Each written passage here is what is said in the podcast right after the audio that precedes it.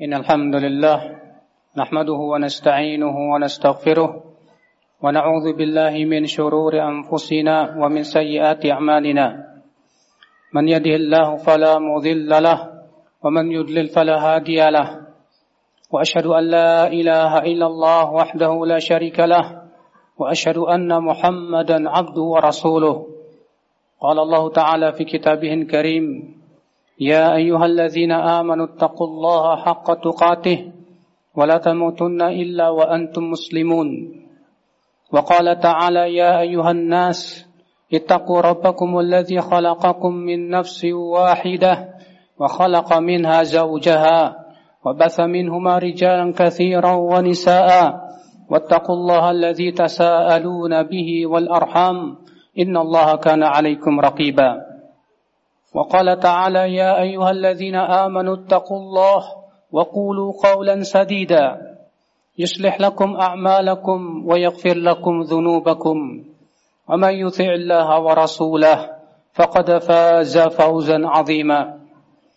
أما بعد فإن أصدق الحديث كتاب الله وخير الهدي هدي محمد صلى الله عليه وسلم وشر الأمور محدثاتها وكل محدثة بدعة وكل بدعة ضلالة وكل ضلالة وكل ضلالة في النار أمة الإسلام setiap muslim berusaha bersungguh-sungguh untuk menjaga amalnya karena sesungguhnya amal adalah merupakan modal ia menuju kehidupan akhirat dan kematiannya kita masuk surga bukan karena ilmu kita yang banyak akan tetapi kita masuk surga karena amal.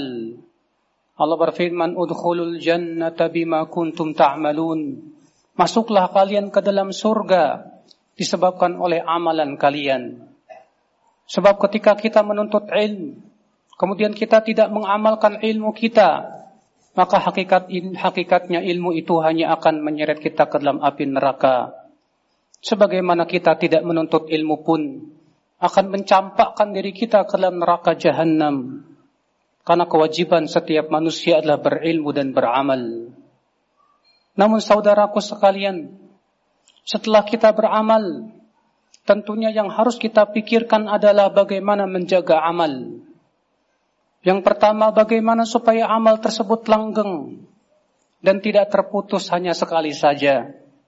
Yang kedua, menjaga amal jangan sampai digugurkan akibat daripada kita melakukan pembatal-pembatalnya.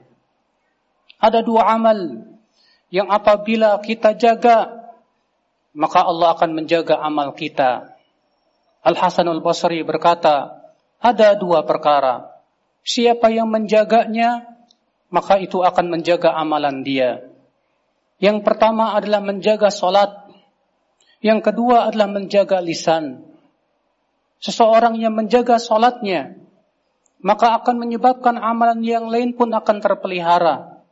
Semakin seseorang bersungguh-sungguh dalam menjaga solat, semakin dia akan diberikan oleh Allah kekuatan dan kemudahan untuk menjaga amalan yang lainnya. Oleh karena itulah perintah Allah untuk solat dan mendirikan solat sangatlah banyak dan Rasulullah sallallahu alaihi wasallam bersabda awwal awwalu ma yuhasabu bihi al-'abdu as-salah. Amal yang pertama kali dihisab oleh Allah adalah salat. Fa hasunat salatuhu apabila salatnya baik kata Rasulullah maka amalan yang lain pun ikut. Dan apabila amalan salatnya buruk maka amalan yang lain pun ikut. Maka dari itulah salafus saleh menjadikan parameter seseorang itu baik atau tidaknya, amanah atau tidaknya, bagus atau tidaknya seseorang itu dilihat kepada solatnya. Umar bin Abdul Aziz apabila ingin mengangkat seseorang sebagai pejabat ataupun yang lainnya, beliau melihat yang beliau pertama kali perhatikan adalah solatnya. Ketika seseorang betul-betul sungguh-sungguh menjalan, menjalankan solat dan menegakkan solat, menjaga syarat-syaratnya, rukun-rukunnya dan sunnah-sunnahnya dan wajibnya, maka amalan yang lain pun insya Allah dia bisa menjaganya. Apabila ia betul-betul amanah di dalam solatnya, sungguh-sungguh menjaga kekhusyuannya dan yang lainnya, insya Allah orang ini pun amanah dan jujur dalam dalam bekerjanya. Karena sesungguhnya salat itu mencegah dari perbuatan keji dan mungkar. Allah mengatakan inna salata tanha 'anil fahsya'i wal munkar. Sesungguhnya salat itu mencegah dari perbuatan keji dan mungkar. Ada seorang laki-laki datang kepada Rasulullah dan mengatakan, "Wahai Rasulullah, saya punya tetangga yang ia rajin salat malam. Di waktu malam ia gunakan untuk salat malam. Faiza asbah saraqa. Akan tetapi ketika pagi hari ia mencuri wahai Rasulullah. Bagaimana orang seperti ini? Apa kata Rasulullah? Satamna'uhu salatuhu. Kelak solatnya akan mencegah ia dari perbuatan tersebut. Artinya solat akan memberikan kekuatan pada diri seseorang untuk meninggalkan perbuatan keji dan mungkar.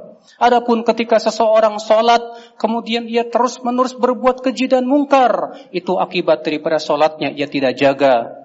Ia tidak jaga kekhusyuannya, ia tidak jaga keikhlasannya, ia tidak jaga akal Islam, berusaha menjaganya dengan baik. Berapa banyak orang yang sholat tapi ia tidak tumak ninah. Sehingga akhirnya sholat itu tidak berpengaruh, berpengaruh kepada hidupnya. Tidak berefek kepada amalannya. Berapa banyak orang yang sholat tapi ternyata ia senantiasa melakukan kemaksiatan matanya bermaksiat, lisannya berdusta, telinganya mendengarkan hal-hal yang dilarang oleh Allah. Ternyata solatnya tidak kuat untuk mencegah ia perbuat dari perbuatan keji dan mungkar. Mengapa demikian? Karena solatnya dimasuki sesuatu kata kata Ibn Taimiyah. Kemudian yang akal Islam. Yang kedua yaitu menjaga lisan.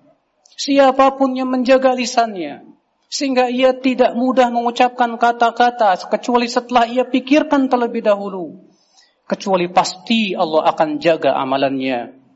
Setiap kali kita mendengarkan seorang khotib mengucapkan ya ayyuhalladzina amanu taqullah wa qulu qawlan sadida yuslih lakum a'malakum wa yaghfir lakum dhunubakum Wahai orang-orang yang beriman, bertakwalah kalian kepada Allah dan ucapkan kata-kata yang benar, kata-kata yang baik, kata-kata yang lurus.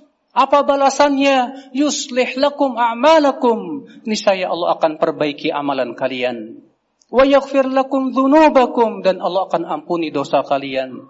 Ternyata ketika kita menjaga lisan dari mengucapkan kata-kata yang tidak baik, Allah pun memberikan balasan yang setimpal. Itu Allah akan jaga amalan kita ya akhal Islam. Ini sesuatu yang luar biasa. Karena banyak di antara kita tidak bisa menjaga lisannya. Banyak di antara kita mudah sekali bergibah, mudah sekali menjelekkan orang lain, mudah sekali menyakiti hati orang lain. Kita lihat di media sosial sana, kita lihat di dunia maya sana, banyak orang-orang yang berbicaranya subhanallah, menyakiti hati saudaranya. Ya akhal Islam, inilah dua perkara Siapa yang menjaganya maka Allah akan jaga amalannya. Aku qawli hadza wa astaghfirullah li wa lakum.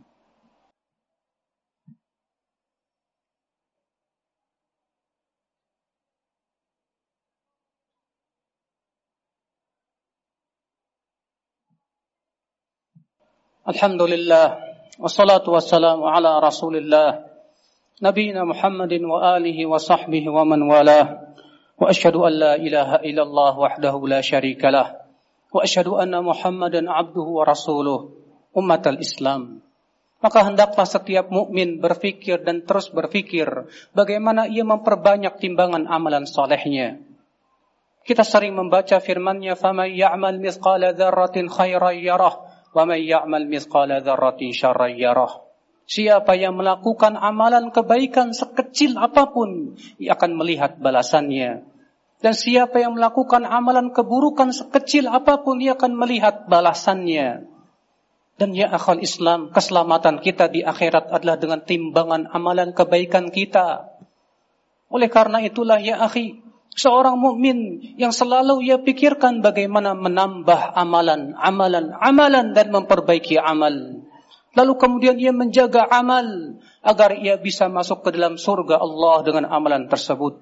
Betul memang Seseorang masuk surga bukan karena amalannya semata, tapi semata-mata karena rahmat Allah Jalla wa ala. Sebagaimana Rasulullah bersabda, "Innakum la tadkhulunal jannata bi'amalikum." Kalian tidaklah masuk surga karena amalan kalian, akan tetapi kalian masuk surga karena rahmat Allah Jalla wa ala. Naam, itu tidak bertabrakan sama sekali. Karena seseorang yang senantiasa diberikan oleh Allah kekuatan untuk beramal, itu semua rahmat dari Allah dan karunia kepadanya. Maka mintalah kepada Allah kekuatan untuk senantiasa beramal saleh Mintalah kepada Allah kekuatan ya akal Islam untuk senantiasa menaati Allah Jalla wa ala dan berusahalah untuk menjauhi perkara-perkara yang menyebabkan kita tidak bisa beramal berupa kemaksiatan, berupa penyakit-penyakit hati dan yang lainnya. Allahumma salli ala Muhammad wa ala ali Muhammad ala Ibrahim wa ala ali Ibrahim innaka Hamidum Majid. Barik ala Muhammad wa ala ali Muhammad كما باركت على إبراهيم وعلى آل إبراهيم إنك حميد مجيد. اللهم اغفر للمسلمين والمسلمات والمؤمنين والمؤمنات الأحياء منهم والأموات. إنك سميع قريب مجيب دعوات. فيا قاضي الحاجات. اللهم تقبل أعمالنا يا رب العالمين. اللهم ارفع عنا هذا الوباء يا رب العالمين. اللهم اغفر لنا ذنوبنا يا رب العالمين. اللهم اعز الاسلام والمسلمين واذل الشرك والمشركين يا رب العالمين. اللهم اتب علينا انك انت التواب الرحيم. عباد الله إن الله يأمر بالعدل والإحسان.